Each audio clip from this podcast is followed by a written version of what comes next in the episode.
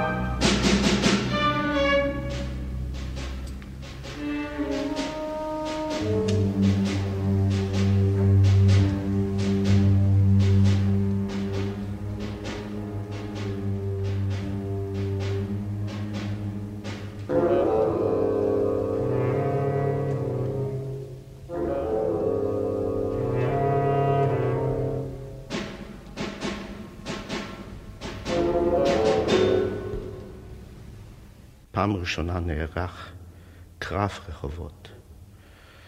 קבוצה קטנה של חברי הארגון היהודי הלוחם, שהיו מרוכזים במילה, קיבלו אקדחים, ובפיקודו של מוטרי אנילביץ' נכנסו לתוך ההמון הגדול שהובא לכיכר המשלוחים ומשלגפלץ.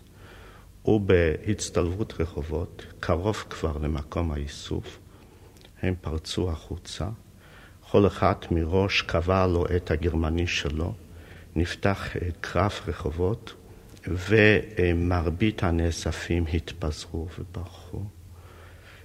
רוב החברים נהרגו באותו קרב, מרדכי אנילביץ' ניצל בנס למעשה, והבשורה, הידיעה על כך שהנה היו קרבות רחוב בתוך הגטו, באותו גטו המסוגר ומת באותו יום נפוצה במהירות רבה מאוד, והיהודים הרגישו שהנה רק לאחר שנפלו היריות הראשונות ונפלו הגרמנים בגטו, הם התחילו להתייחס אל היהודים כאל בני אדם.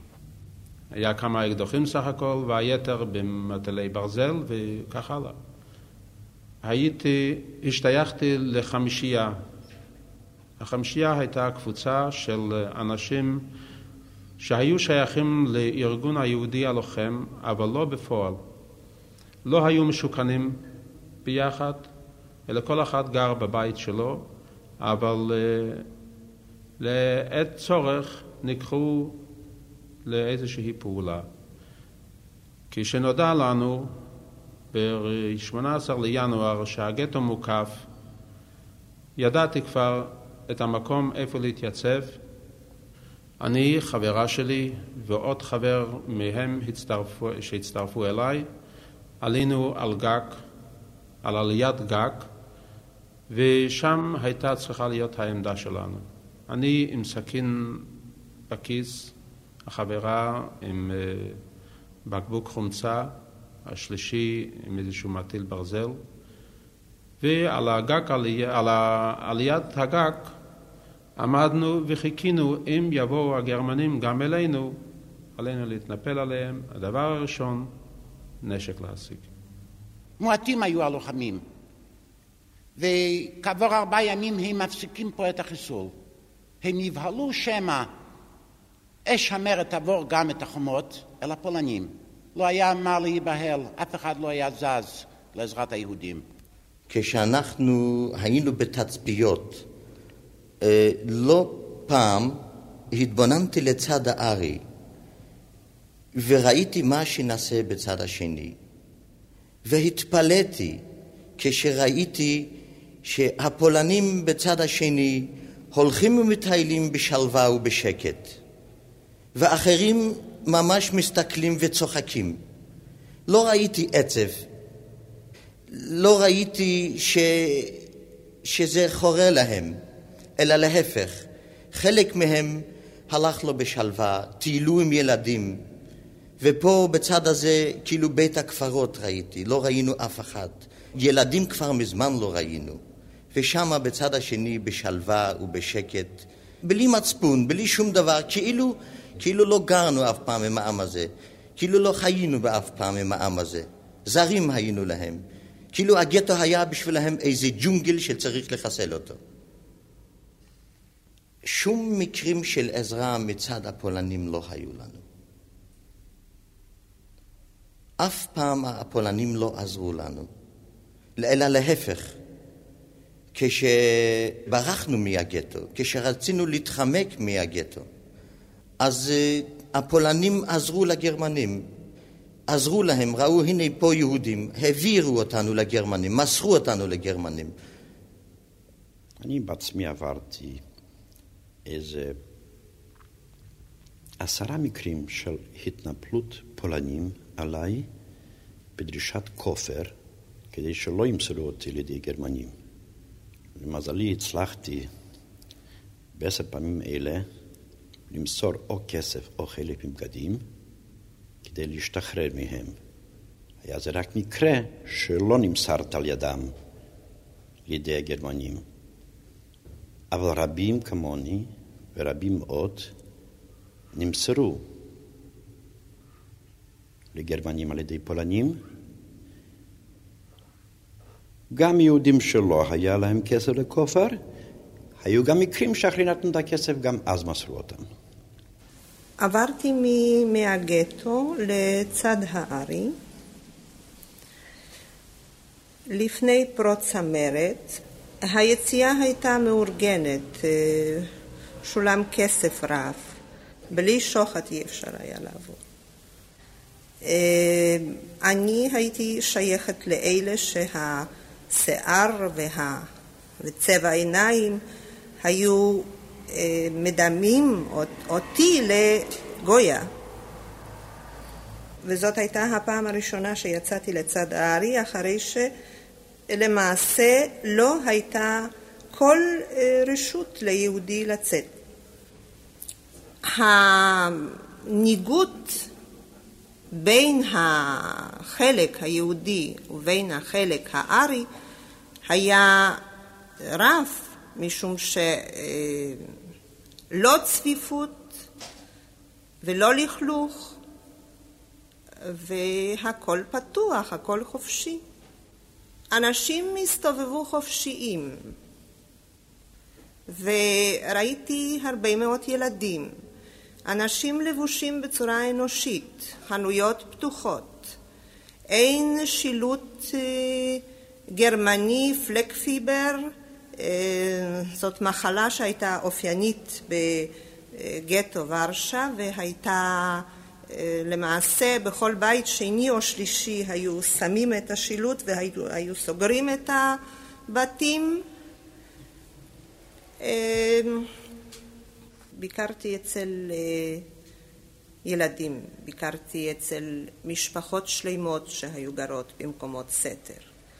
ולמעשה הייתי מקשרת אותם עם העולם החיצוני, עם סיפוק של כל הנדרש במידה והוועד היהודי, הארגון היה יכול לספק להם. ביקרתי אצל אחת הקרובות של ויסלב גומוקה, למעשה קרובת אשתו. היא הייתה גרה בדירה שכורה עם ילד בן חמש, שש, והייתה עוסקת בהכנת סיגריות. מזה למעשה הייתה מתפרנסת, אבל את התמיכה הממשית הייתה מקבלת מהוועד היהודי. ואני זוכרת את הילד. הילד היה בעל שיער שחור, עיניים גדולות, יפות, שחורות, והוא נצמד אל החלון. הם היו גרים בקומה גבוהה מאוד. הוא פרץ בבכי ושאל, מדוע אינני יכול לרדת ולשחק יחד עם הילדים למטה? למטה שיחקו ילדים שהם היו ממוצא לא יהודי כמובן, וזאת הייתה השאיפה היחידה של הילד. הילד עבר מספר פעמים ניתוחים פלסטיים מילד יהודי לפולני בעזרת שיטת טרנספלנטציה והניתוחים לא הצליחו והילד בשום אופן לא היה יכול לעזוב את הבית. במחברתו של אותו משורר מצאתי רשימות על עצמי ורשימות על העגלון ובניו ועל הסוס שהיה גר בקומת הקרקע יחד איתם. הגרמנים היו לוקחים את רכוש היהודים, והסוס הרתום לעגלה היה משמש להובלת החפצים אל דירותיהם של הנאצים. הבן הבכור של העגלון רצה להרוג את הסוס, כדי שהגרמנים יניחו לאב הזקן, אבל הבן הצעיר הסביר שאם לא יהיה סוס, ירתמו לעגלה אותם, את הבנים ואת האב. דירת קרקע גדולה שימשה כמקום מגורים למשפחה הזאת וגם כעורבה. בפינה לא רחוק מהמיטות, היו שקים עם שעורה ותבן, ועל הרצפה מפוזר היה הקש המצחין. מכיוון שבית הקברות היה מחוץ לחומות הגטו, הוטל על העגלונים להוביל גופות לקבורה. אבא, אמר הבן הבכור, נמכור את הסוס ולא נוביל מתים. זה היה ביום שבו הם נקראו לחצר סמוכה, שם הייתה מונחת גופת אישה מתחת לשמיכה שחורה. היא קפצה למדרכה מן הקומה השלישית. האב השיב בשלילה, לא. למה לא? שאל הבן, תראה איזה עבודה נותנים לנו. האב נשאר בשלו, אנחנו עוד נודה לאלוהים שיש לנו סוס. מה אתה מדבר, אבא? קרא הבן, ידינו מלוכלכות בדם. כל הדם הוא בראש הגרמנים, אמר האב. אבל לקבור מתים, התעקש הבן. זאת לא המלאכה הגרועה ביותר שאלוהים נתן לאדם, פסק הזקן. הייתי נוכח באותה שיחה. עזרתי להם בעבודתם. יחד איתם הייתי יוצא מבין חומות הגטו. היו אלה תהלוכות עצובות דרך הסמטאות אל בית הקברות, בלוויית משמר גרמני שספר אותנו כל הזמן, לבל יחסר איש. היו כמה קבוצות שהובילו מתים לקבורה. לבסוף היה הדבר דומה להובלת זבל, כי מתו אנשים רבים. רבים יותר ויותר. והטקס נהפך למלאכה חפוזה. לפעמים יצאנו פעמיים או שלוש פעמים ביום מן הגטו לבית הקברות. אחרי כן התחלנו להוביל שתיים או שלוש גופות בבת אחת. אחרי כן ציוו הגרמנים שבכל יום יוציאו כל הגופות בבת אחת, בכל העגלות. לבסוף ציוו שהקרובים לא ישתתפו בהלוויות מפני שאנשים רבים מדי מתאספים ברחובות סביב העגלות. הסוס קיבל הקצבה של שעורה, תבן וחציר. הגרמנים דאגו לכוח התובלה הזה.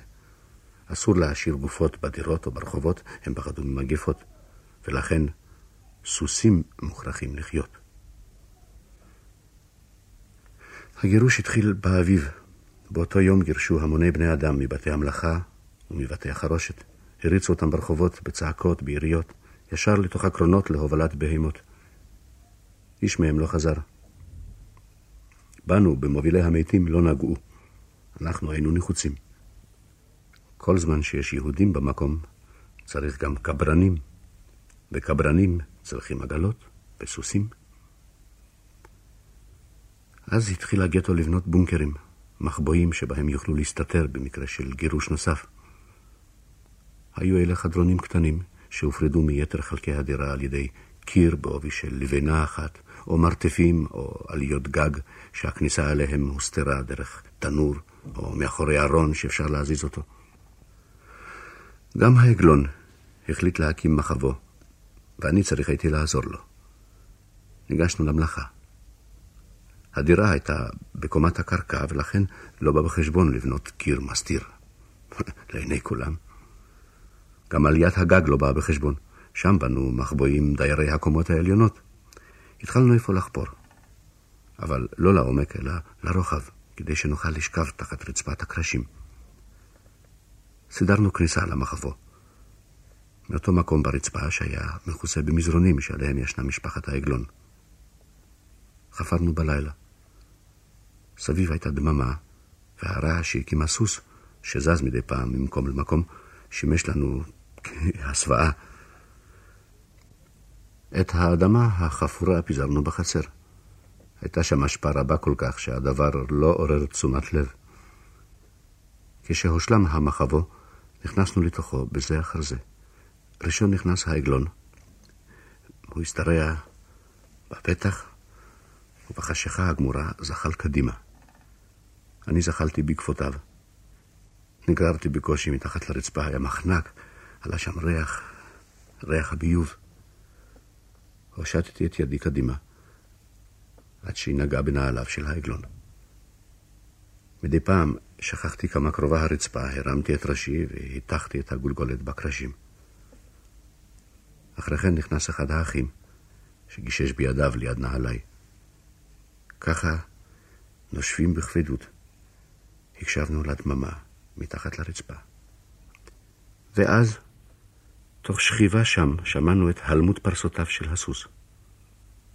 הוא בעט במחבו התת-קרקעי שלנו, במכסה המגן שבו היינו צריכים לשהות שעה, שעתיים, לילה שלם, חיים שלמים, מי יודע. מבעד לכל הבעיטות של הסוס, נשמע לפתע בכי חנוק. מפי העגלון. אנחנו, אמר, אנחנו נושאים על כתפינו את הסוס. אנחנו בשפל המדרגה יותר מן הבהמה. אוי לי שצריך אני לחיות את הרגע הזה. והנה בא היום שהגרמנים הפרידו את השכונה שלנו בגטו. כאשר אספו את האנשים שנועדו לגירוש, הבחינו כמה מעטים הם. אז פתחו במבצע חיפושים בדירות, בעליות הגג ובמרתפים, ובתוך כך חשפו את המחבואים והוציאו את המסתתרים. הם הוציאו אותם לתוך חדרים שבהם השתוללה רוח פרצים, כי הגרמנים עקרו דלתות וניפצו שמשות. בראותם את התדהמה והבהלה, פרצו הגרמנים בצחוק. הכל הצחיק אותם. התשוקה להציל את החיים, המחבואים העלובים, שדי היה במכה של כת רובה בכותל בשביל לשמוע את ההד של מרחב חלול מאחוריו. הם גילו בקלות את חללי המחבואים, את הצבע השונה של קיר חדש. לפעמים ספרו את החלונות בחוץ, את החלונות בפנים, וישבו. בתוך הדירה אפשר היה לבנות קיר, אבל אי אפשר היה להסתיר חלון. לבסוף צץ בהם רעיון שטני. הם קראו את העגלון וציוו עליו להביא את סוסו, כדי לעבור איתו בכל דירות הקרקע הריקות. הלמות הפרסות של הסוס צריכה הייתה לגלות את חלל המחבואים תחת הרצפות. הסוס הובל בדירות, בין רהיטים וחפצים, כשסביבו הגרמנים, מוטות ברזל בידיהם, מאזינים לצעדיו. ברגע שקלטו צליל חלול שהעיד כי מסתתרים שם בני אדם, פרצו במוטות הברזל את הרצפות החלושות, ומלמטה החלו להעלות פרצופים חיוורים והמומים, וידיים מורמות. אנו למעלה ראינו רק חלק מן המתרחש למטה. הגרמנים שעמדו על שולי המחבואים צחקו בקול רם, ואחרי כן הובילו את המסתתרים לחצר. זה מספיק להיום, אמר הגרמני, מפקד הקבוצה. הוא נשען על מוט הברזל שהיה בידו. אדוני, תן לי בבקשה את המוט, פנה אליו לפתע העגלון. בשביל מה? שאל הגרמני. אתה אדם טוב, אדוני, השיב העגלון.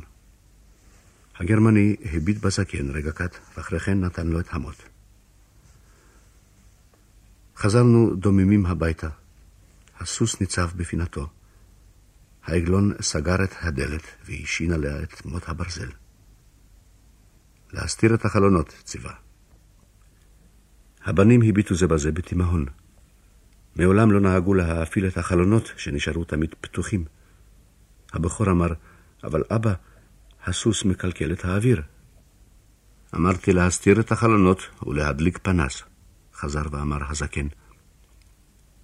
הבנים סגרו את החלונות ותלו עליהם שמיכות. אני לקחתי פנס מפינת החדר והדלקתי אותו. צללים ענקיים כיסו את הקירות ועלו לתקרה. העגלון ניגש לדלת, לקח את מוט הברזל בידו, ובדק את חודו לאור הפנס. אחרי כן נתן את המוט בידי בנו, בלי לומר דבר. הוא ניגש לסוס, החזיק במושכות ליד ראשו, קצר קצר. תן את המוט, אמר לבן. בשביל מה? שאל הבכור. תן את המוט ואל תשאל שאלות, אמר הזקן. אתה לא תעשה את זה, צעק הבכור. אתה לא תעשה את זה. תן את המוט, הוא לא יוציא יותר בני אדם מתחת לאדמה. תן את המוט. ואתה, פתח בצעקה גדולה עליי, תרים את הפנס יותר גבוה, יותר גבוה. הוא נטל את המוט בידו. הדף את הסוס אל הקיר. לחץ את גולגולתו לתוך הפינה. אחרי כן דרך העגלון הזקן את גופו כמיתר, וידו הוליכה את המוט במכה אדירה לתוך רקתו של הסוס. סילון של דם שחור ניתז לתוך החדר, כיסה את זכוכית הפנס. שתי דמויות צנחו באפלה, החיה הגוססת והאדם המחזיק בה בכל כוחו. איני זוכר איך עברו השעות עד לזריחת החמה. כאשר התעוררתי שמעתי את קולו של העגלון. צריך לקבור אותו. קולותיהם של הגרמנים הזכירו לנו שמתחיל יום חדש. תביא את הסוס, ממשיכים לעבוד, צעק אחד מהם מתחת לחלון. העגלון יצא לחצר, ואנחנו איתו. אין סוס, אמר. מה זאת אומרת אין סוס? הרי אתמול לקחת אותו הביתה. כן, אבל הסוס לא חי, השיב הזקן. מה קרה? שאל הגרמני. העגלון ניגש לדירה, פתח את הדלת. הגרמני בא בעקבותיו. להוריד את ההפעלה, ציווה הגרמני. הבן הבכור הוריד שמיכה מחלון אחד, אחרי כן מהחלון השני. האור שחדר לחדר גילה את נבלת הסוס על הרצפה שטופת דם. מוט הברזל היה לידו. ככה, אמר הגרמני, בלי לעבור את הסף. ככה. אנחנו זזים. ירד גשם. הבנים לקחו מעילים קצרים. העגלון התכסה בשמיכה, שבה היה מכסה את הסוס בזמן גשם. הגרמני נתן הוראה לחייליו, ושניים מהם הובילו אותנו אל שער הגטו. תחת משמר של שני גרמנים עברנו באותם הרחובות, שבהם היה הסוס שלנו מוביל מאות מתים, בדרך לבית הקברות. העגלון התפלל, הבנים שתקו. ניסיתי לנחש מה יקרה בבית הקברות, כי הגרמנים לא אמרו אף מילה על כוונותיהם. אני קפצתי. ענפי העצים של בית הקברות היכו בפרצופי, צעקותיהם של הגרמנים והיריות המריצו אותי לרוץ מהר יותר. נפלתי וזינקתי שוב. הם ירו, הם ירו בי, הם ירו בעגלון, הם ירו בבניו. אימצתי את כל כוחי ורצתי חזרה. חזרה אל החומה, אל חומת הגטו. אל הגטו המתמרד. באותו זמן, זה היה אחרי הגירוש הגדול, ונשארו רק 40 אלף יהודים בוורשה. אז רמת החיים בתקופה הזאת דווקא עלתה קצת.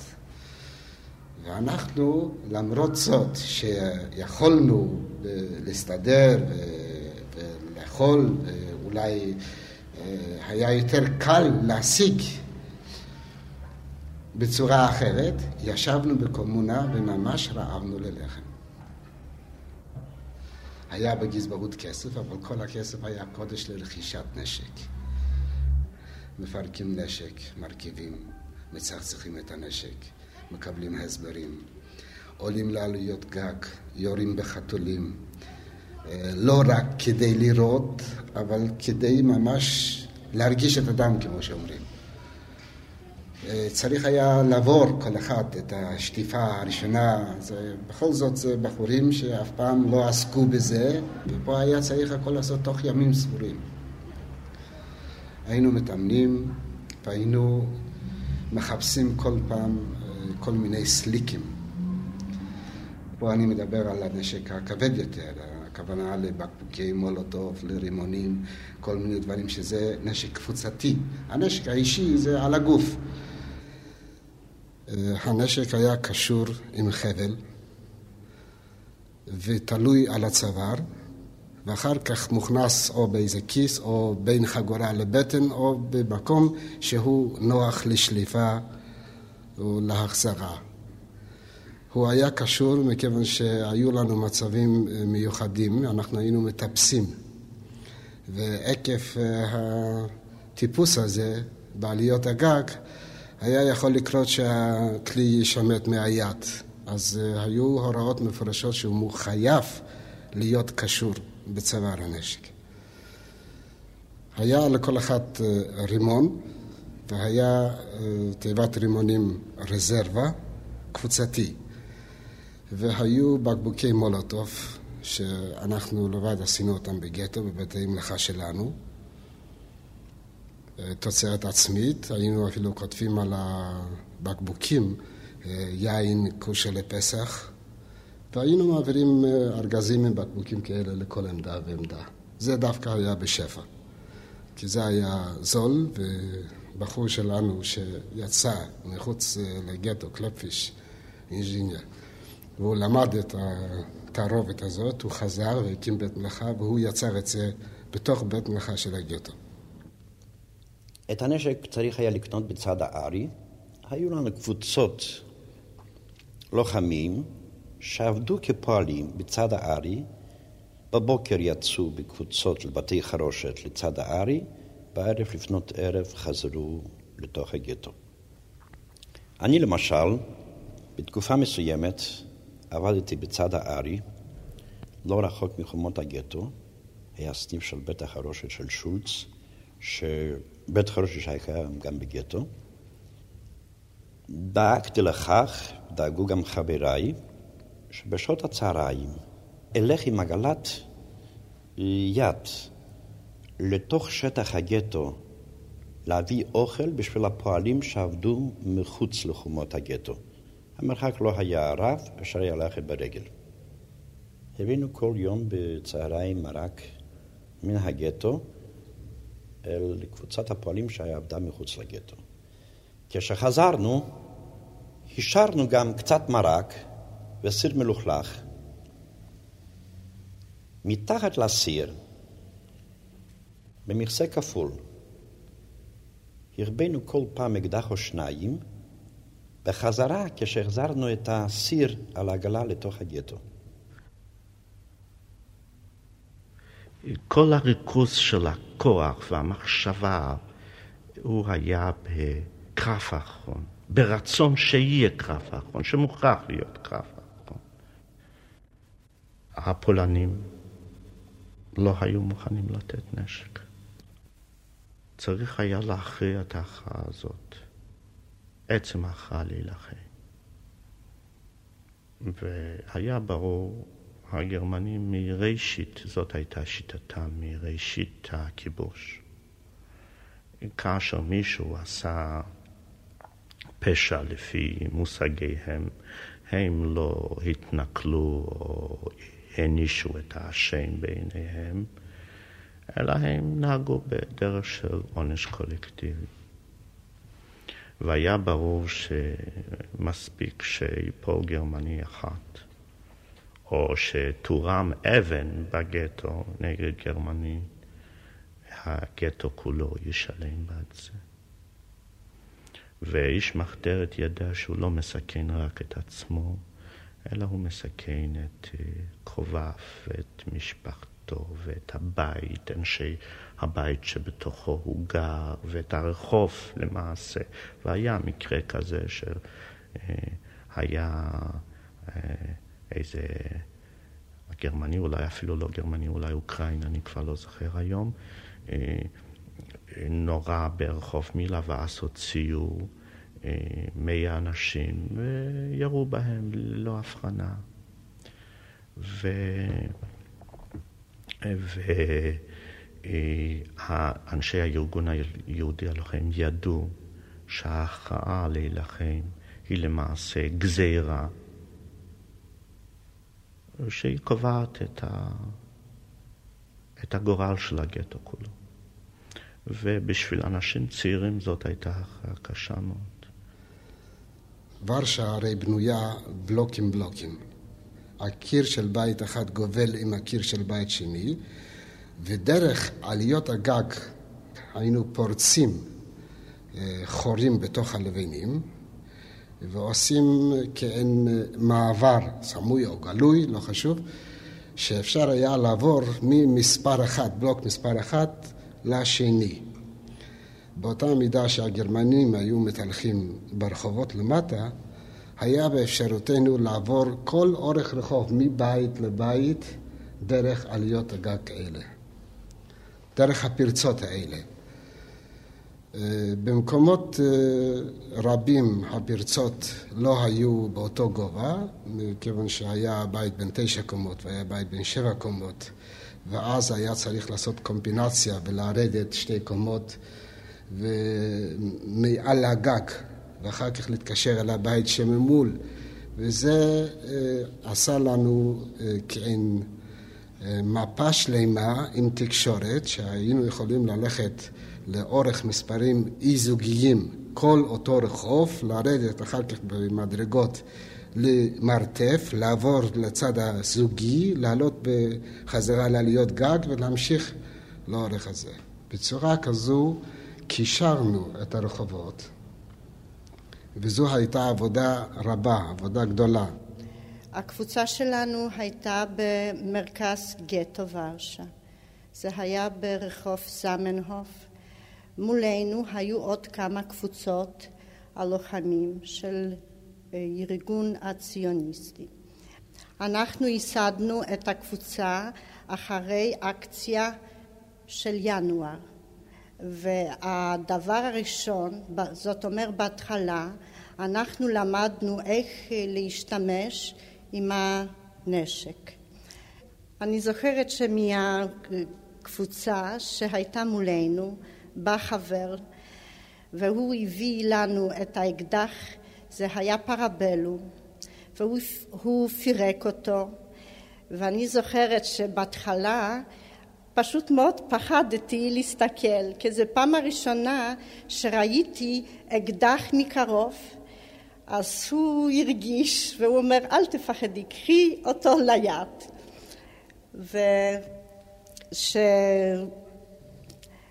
וכשהרגשתי את ה... זה היה מתכת קר, אז חשבתי לי, אם אני פעם אהיה מסוגלת לירות בגרמנים עם האקדח הזה. ביום האחרון לפני המרד, וזה היה ערב פסח, אז אה, כשהסתכלתי ברחוב ראיתי אנשים או נשים יותר נכון, הולכות ברחוב עם ציפיות אה, נקיות, לבנות, ועם מצות, וכל אחד סוחב חבילה מצות הביתה. בשבוע האחרון הותר מטעמי הרבנות של ורשה לאפות מצות מקמח שחור, כי קמח לבן לא היה בנמצא, והוציאו היתר מיוחד, והגרמנים סיפקו קמח מיוחד לצורכי מצות, כדי לטשטש קצת את הרוחות וכדי להביא איזה אשליה, להביא איזשהו ביטחון אצל האנשים שהנה בימי החג לא יקרה שום דבר, אחרת בשביל מה נותנים לנו מצות? והרבה פירשו את הפסוק הזה בצורה כזאת. ואני מודה שגם אנחנו לבד נתפסנו לפירוש הזה. זה היה ערב פסח, עד 19 לאפריל 1943.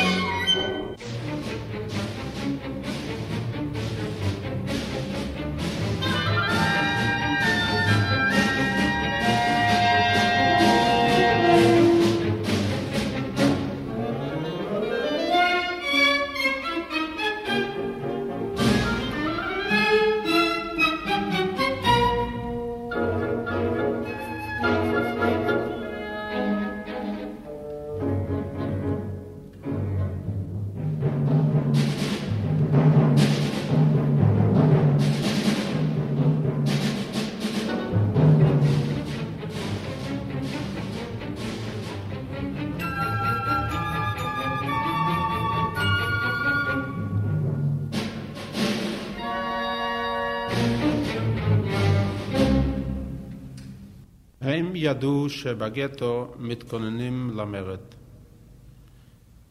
יכול להיות שהידיעות שלהם לא היו כל כך נכונות. הם תיארו לעצמם שיש כאן עניין עם צבא סדיר, חמוש, מזוין, טוב, שהם ייפגשו בהתנגדות מזוינת חזקה. בגלל זה הם נזהרו. ב-18 לאפריל קיבלתי חופש והלכתי הביתה. לא הספקתי להיות הרבה זמן בבית, כי הגיעה הקשרית והודיעה לי שהוכרז מצב החן ואני צריך לחזור מיד לקבוצה. והודיעו לי שעליי מיד לחלק לאנשים את הקובעי פלדה, את הנעליים, תחמושת, ולהתחיל בביצורים. אלה היו קובעי פלדה של צבא הגרמני שהביאו אותם מהחזית הרוסית, בחלקם גם פגומים, ואלה שאפשר היה עוד לתקן, הביאו אותם אלינו ותיקנו אותם בתוך בית המלאכה. אז אה, את ההקנקרויץ, את כל הסימנים הגרמניים מחקנו, ובמקומם ציירנו את מגן דוד הכחול. כשחזרתי, הוגד לי שעליי להיות אה, כל הלילה בשמירה, במצב החן. שכבתי על המרפסת ושמרתי על הרחוב. בליל ה-18 לאפריל ישבנו במטה, קבוצת חברים, התכוננו לאכול ארוחת ערב, והנה נכנס שוטר יהודי, חבר הארגון היהודי הלחם, אשר שלחנו אותו ועוד כמה, במיוחד לתוך המשטרה היהודית, למען שנדע מה הולך, והודיע, זהו. אמנם ציפינו לרגע הזה, חדשים, ובכל זאת רעד עבר בגוף. הוא הודיע שהגטו מוקף, ולפנות בוקר תתחיל האקציה בלשון הימים ההם, אשר זה אומר בעצם סוף של הגטו. מורט חנילביץ', המפקד, הוציא את הפקודות האחרונות, שלח שליחים לכל הקבוצות להודיע על כוננות מלאה. הודענו ליהודים שהנה כנראה זה הסוף. לרוב היהודים היו בונקרים, הודענו להם לרדת לבונקרים, ואנחנו התפזרנו לקבוצות הלוחמות. ואכן, כעבור שעות אחדות, כאילו הגטו מת, החיים ירדו מתחת לקרקע. בתים ריקים לא חסרו כבר אז בגטו, כי כידוע הרבה יהודים כבר לא היו אז.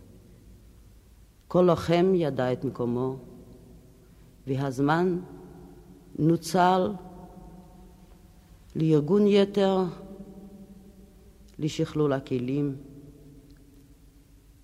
קשה לתאר בפני מישהו איזה רוח, לא רק של לחימה. אולי קשה יהיה למישהו להבין, אם אני אגיד, אפילו רוח של שמחה. חיכינו וציפינו חדשים רבים ליום הזה, שנוכל עד כמה שכוחותינו יגיעו לנקום, לשפוך גם את דמם. המומנט הטרגי ביותר היה שאנשי הארגון הלוחם בשלב מסוים נאלצו לעזוב את המשפחות. נאלצו. זה היה ניתוח נורא. לפעמים אה, עשו את זה כלפי הורים. ואני יודע במה זה עלה לאנשים, אבל לא היה מנוס מזה. והייתה מין ידידות עדינה ש... של רגישה מאוד בתוך הקבוצות האלה.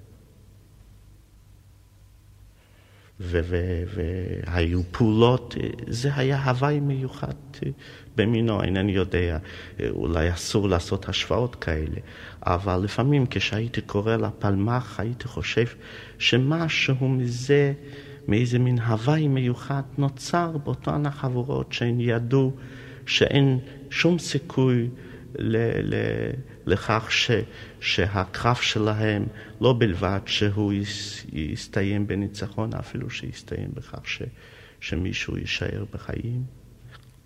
בכל זאת הוא היה קיים עד הרגע האחרון בעצם.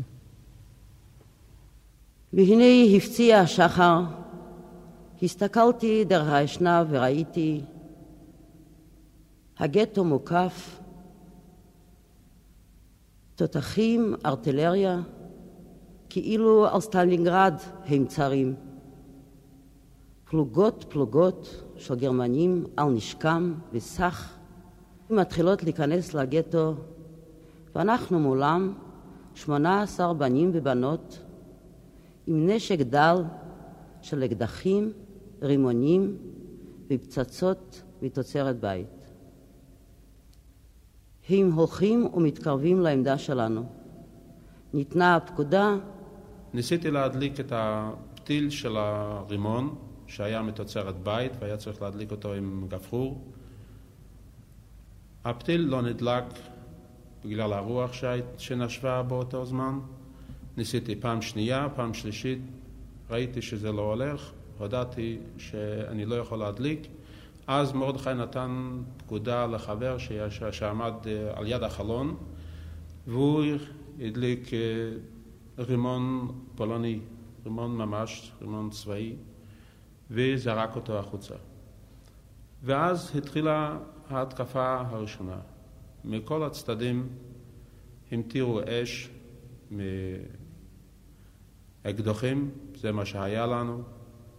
נזרקו פצצות מתוצרת בית, רימונים מתוצרת בית, וגם בקבוקי מולוטוב. אני מוכרחה, באמת, זה אולי, זה שהיית אולי פחדנית, אבל רעדתי כולה. וכשהצטרכתי להדליק את הגפרור, איפה שזה היה הזפלניק, הפתיל, אז כמה פעמים הגפרור הוא נכפה. וכשזרקתי את הרימון הראשון, אז נבלתי מהרעש שהוא עשה, ואני זוכרת שהסתכלתי מעבר הרחוב וראיתי את הגרמנים שנופלים ושמעתי קול שאו, האנס, ein Frau kämpft, אז חשבתי, חושבים אותי? זה לא האמנתי לעצמי. ואחרי הרימון הראשון שזרקתי, אז קיבלתי את העוס.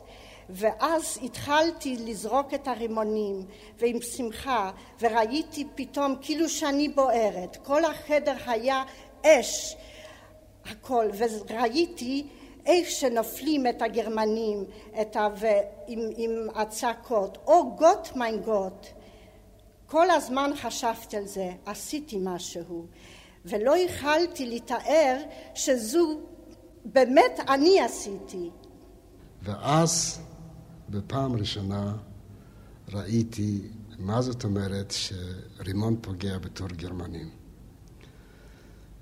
את הבעלה הזאת שקמה בתוך הטור הזה אי אפשר לתאר. אם אה, זה היה אצל יהודים, היו אומרים שיהודים פחדנים. אבל אני, שהתרגלתי שהגרמני הוא כזה שאף פעם לא ראיתי את העורף שלו, תמיד את הפנים הזועפים. אף פעם לא ראיתי גרמני שמסתובב ובורח או משהו כזה, זה לא היה מוכר לנו בכלל. בפעם הזאת ראינו באיזה פחד הם מתכופפים ורצים לתפוס איזה מחזה, אחד לחומה והשני לבית ושלישי בורח בכלל והקצינים רודפים אחריהם. אז ראינו שגם יהודים יכולים לראות וראינו שכשכדור פוגע זה לא חשוב מי הוא פוגע אז באותו רגע פרצנו כולנו בקריאות דת והתחבקנו והתנשקנו, וכאילו שגמרנו את המלחמה ודי השתחררנו. בעצם לא האמנו למראה עינינו, לא תיארנו לעצמנו שכך ייגמר יום הראשון של מלחמתנו בגטו. שגרמנים, למרות מספרם העצום, למרות נשקם, ייסוגו בפני המאות לוחמים היהודיים בתוך הגטו על נשקם הדל. כשפה ישבו ההורים שלכם והיהודים בארצות הברית ובכל מקום חופשי אחר והתכוננו עם יין ועם מצות, נפתחה המערכה האחרונה של יהודי ורשה.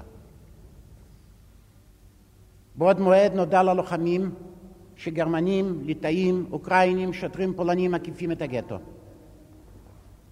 בשעות הבוקר המוקדמות הם חדרו, פה אתם רואים את האור שנדלק,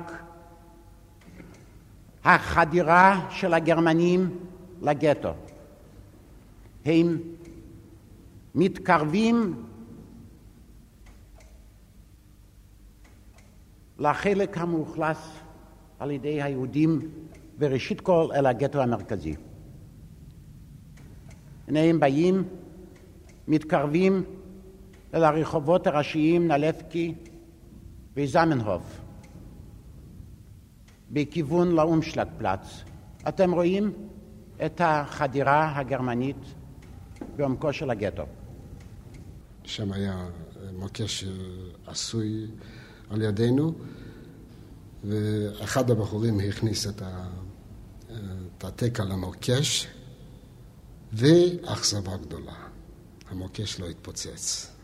אני, קשה לי לתאר את המראה של הבחורים האלה, איך שהם הלכו וחלקו שן ולא ידעו מה קרה, למה לא התפוצץ המוקש. ובינתיים עברו כמה שניות, והשניות האלה אה, של האפקט, אחר כך התחילו לזרוק כמה רימונים אה, מתוצרת עצמית, האלה, הנקניקים האלה, על המכוניות שלהם, אבל הם כבר יצאו מהטווח.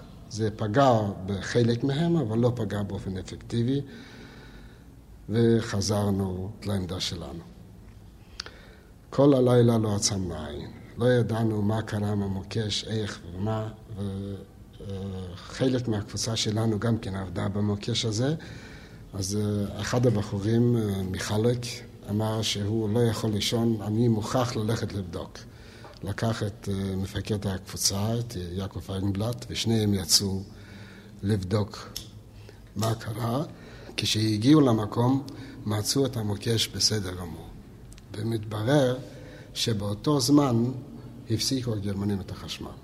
הגרמנים למדו את הלקח של יום הראשון, לא נכנסו יותר בסך, השתמשו יותר בהפגזות, בארטילריה, בתותחים, אשר היו ממוקמים מחוץ לחומות הגטו, אפילו בהפצצות מהאוויר השתמשו.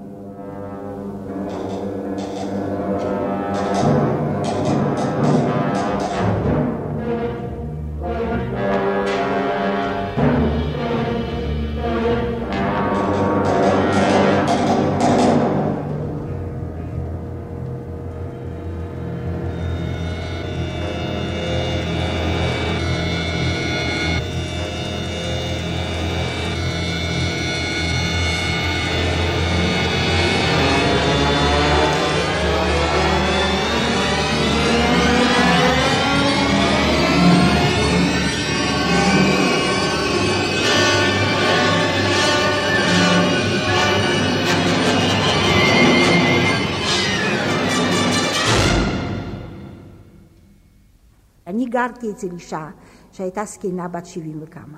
היא לא ידעה שאני יהודייה.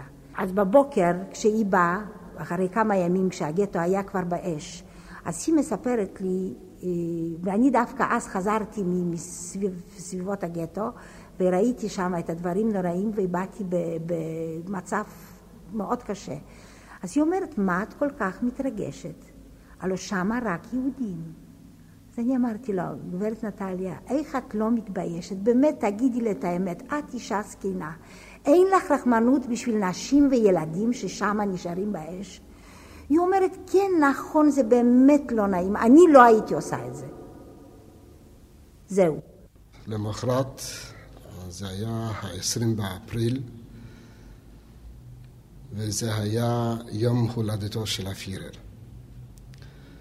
וזה רק אחר כך נודע לנו שליום זה תכננו הגרמנים לתת שי לפירר, גטו יודנריין, שהוא נקי מיהודים, מחוסל, וזאת הייתה כאילו מתנת יום הולדת שלו.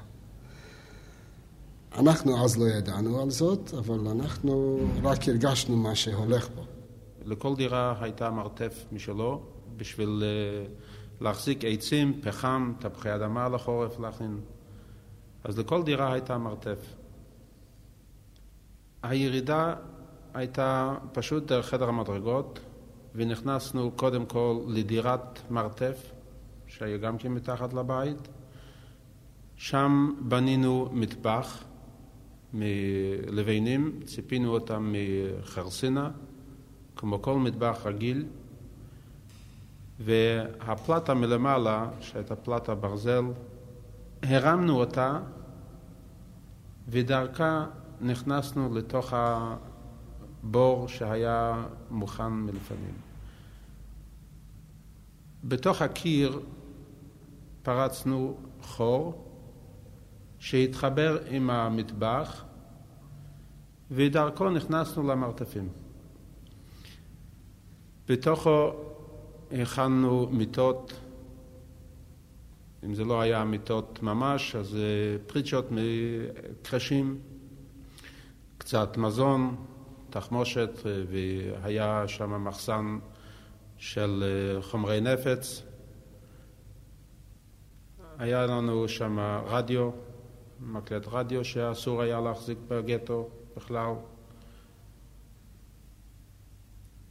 כשירדנו פנימה, כל אחת ידעה כבר את מקומו, איפה לשבת, כמובן לא לשכב, כי בשביל אה, עשרים איש בחדר אחת לא היה מקום בשביל לשכב. אז כל אחת ישב לו באיזושהי פינה, ניקה את הנשק, והתלוצצו, ניקו את הבגדים, וקיבלנו משהו לאכול, וישבנו בפנים עד אה, קבלת פקודה חדשה. ביום הרביעי אה, התחילו לשרוף את הבתים. אנחנו בינתיים סובלים מחוסר נשק, מחוסר מזון, אין לנו מה לאכול. אה, האנשים שלנו בשעת אה, הפסקה כלשהי הולכים לבתים למצוא משהו אין הרבה מה למצוא, כי כמונו יש כל יושבי הבונקרים שהם גם כן יוצאים בלילה למצוא משהו בבתים. בזמן סיור מסוים עברתי במאפייה וראיתי שיש שם מחסן אה, של קמח ומקצועי יפה, אז לקחתי בלילה כמה שקים קמח, בלי שמרים, בלי שום דבר, נגד כל ההיגיון של מקצועיות. ועשיתם איזה כיכרות לחם. ארזנו בשקים והבאנו אותם רחוק בעליות גג שלא ירגישו את הריח. כשהתחילו השריפות בגטו, החלטנו שהמטה כולו יעבור למילה 18. לא הייתה לו סכנה של שריפות, כי באמצע היום כבר אי אפשר היה בשום פנים ואופן להסתובב בגטו. הגרמנים עמדו על החומות, וכל תנועה בגטו הייתה נראית, וכמובן היו פותחים תכף באש. אלא החיים של הלוחמים התחילו בלילות. לאחר שכבר לא הבדלנו בבית שבוער, או בגוש בתים שבוער, או בשטח שלנו ושטח מרכזי שבוער, כי הכל התלקט מרחוק, ראו רק להבה אחת גדולה, ו... ופשוט לא היה כבר איפה לדרוך. אז uh, עוד היו חצאי בתים שאפשר היה uh, לטפס. כשהאש התחילה ללחך והעשן הגיע לבונקרים, מוכרחים היו לעזוב אותם מבלי לדעת לאן ללכת ומה לעשות. אף הלוחמים היו במצב קשה. לא עמדנו מול הגרמנים, עמדנו מול אש. ואנחנו uh, מתהלכים על, uh, על הגגות ובמרתפים ללא מוצא, ללא עצה. תחילה חשבנו שהקרב שה... הזה ייראה לגמרי אחרת, אנחנו חשבנו פשוט ש... שזה יהיה קרב ראשון, ותוך כמה שניות uh, זה ייגמר וזהו. אף פעם לא חשבנו שאנחנו עלולים אה, תשע ימים להתהלך ולהילחם עם גרמנים. זה לא, לא נלקח בחשבון בכלל. מצד שני, האוכלוסייה הציבילית שהיו בבונקרים, כל ערב היו יוצאים והיו מסתכלים בנו כאל איזה מלאכי ישועה וכאל איזה אנשים שיכולים הכל ושמסוגלים להכל. ומבקשים מאיתנו איזה מחסה, כאילו שאנחנו יכולים לעזור להם, ולנו עצמנו לא היה מה להציע. בית אחר בית, רחוב אחר רחוב. ובמשך שבועות רבים עמד הגטו כאבוקה דולקת. ראו את האש עשרות קילומטרים מוורשה, ביום את הענן השחור. ובלילה את השמיים האדומים. עד שבא היום המר והנמהר של שמונה במאי, והגרמנים גילו יום לפני כן את הבונקר המרכזי של הארגון הידיע לוחם. אותו בונקר, תת-קרקעי, הוקם בזמנו על ידי אנשי העולם התחתון בוורשה. כשפרץ המרד, אנשי העולם התחתון העמידו את הבונקר לרשות הלוחמים. במקרה, הארגון היהודי הלוחם נקלע לבונקר הזה, במילה 18. בונקר מסודר לכל דבר. היו שם הרבה חדרים עם הרבה פרוזדורים, הם הכינו להם הרבה אוכל, מים, חשמל. צריך להגיד שהם קיבלו את הלוחמים בזרועות פתוחות. ואם בהתחלה הייתה שם קבוצה אחת בראשה מורדכי אנילביץ', הרי במשך הימים, כשהעמדות והבונקרים של יתר קבוצות הלוחמים נשרפו, נאספו שם בסוף כ-120 לוחמים. לא חשבנו לצאת מהגטו חיים, חשבנו שמה להישאר עם הקרובים שלנו, עם, ה... עם המשפחות שלנו, מתחת למפולות. הבונקר המרכזי של המפקדה נפל בשמונה במאי בלילה לתשיעי במאי. סטרופ, הממונה על חיסול המרד והגטו הודיע ב-16 במאי למפקדה בברלין שהנה על ידי הצתה של סלומצקה 13 הוא מודיע בזה למפקדה בברלין שהגטו וההתנגדות בגטו ורשה חוסלה. כשאני חושב על הבונקר של מילה 18, אני חושב גם על מקום אחר, פה בארץ הזאת. על הר גבוה. גם כן מלחמה יהודית, גם שם לא נשאר אחד לפליטה, כשכולם איבדו את עצמם לדעת. לכן פה זה היה על הר גבוה ושם היה נמוך נמוך בתוך האדמה.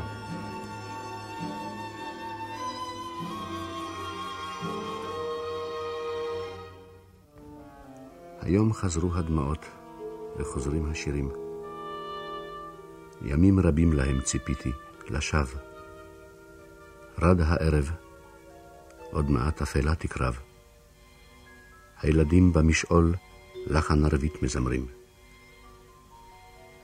בעשב הלך אדרוך, בשביל של הבית שלנו, השיח רוטט רטוב, במלונה הכלב נובח. מישהו מגיב פשפש, את החלון פותח. אל שמיים שטופי לילה ורעמים שנדמו. אכנס לחצר, כה היטב אזכרנה. אביט גם בחדר, הוא זכור לי מאז. חזרו השירים, היסמין ורטט של רז. רק בתי הקטנה, היא איננה.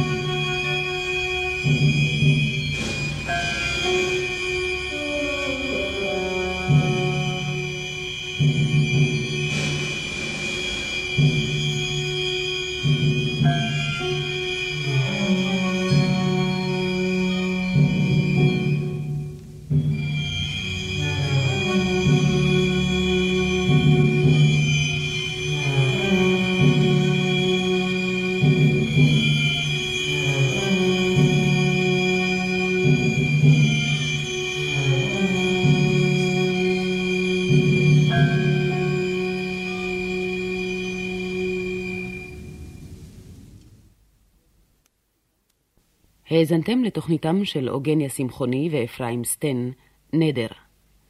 השתתפו חיה גוטקובסקה, צביה לובטקין, משה פוטרמילך, בלה רוטנברג, אנטק, יצחק צוקרמן, ישראל גוטמן, סטפן גרייק, אהרון כרמי, יעקב פוטרמילך, חיים פרימר, קופל פיז'יץ' ומשה רינג.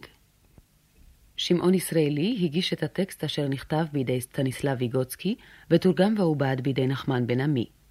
מוסיקה הלחין אדי הלפרן. נגנה התזמורת הסימפונית של כל ישראל בניצוחו של נועם שריף, עם מקהלת ילדים של כל ישראל בניצוחו של צבי בן פורת. התקליטים שהושמעו בחלק הראשון מאוספו של דוקטור משה מזור. ביצוע טכני שמעון וייסמן.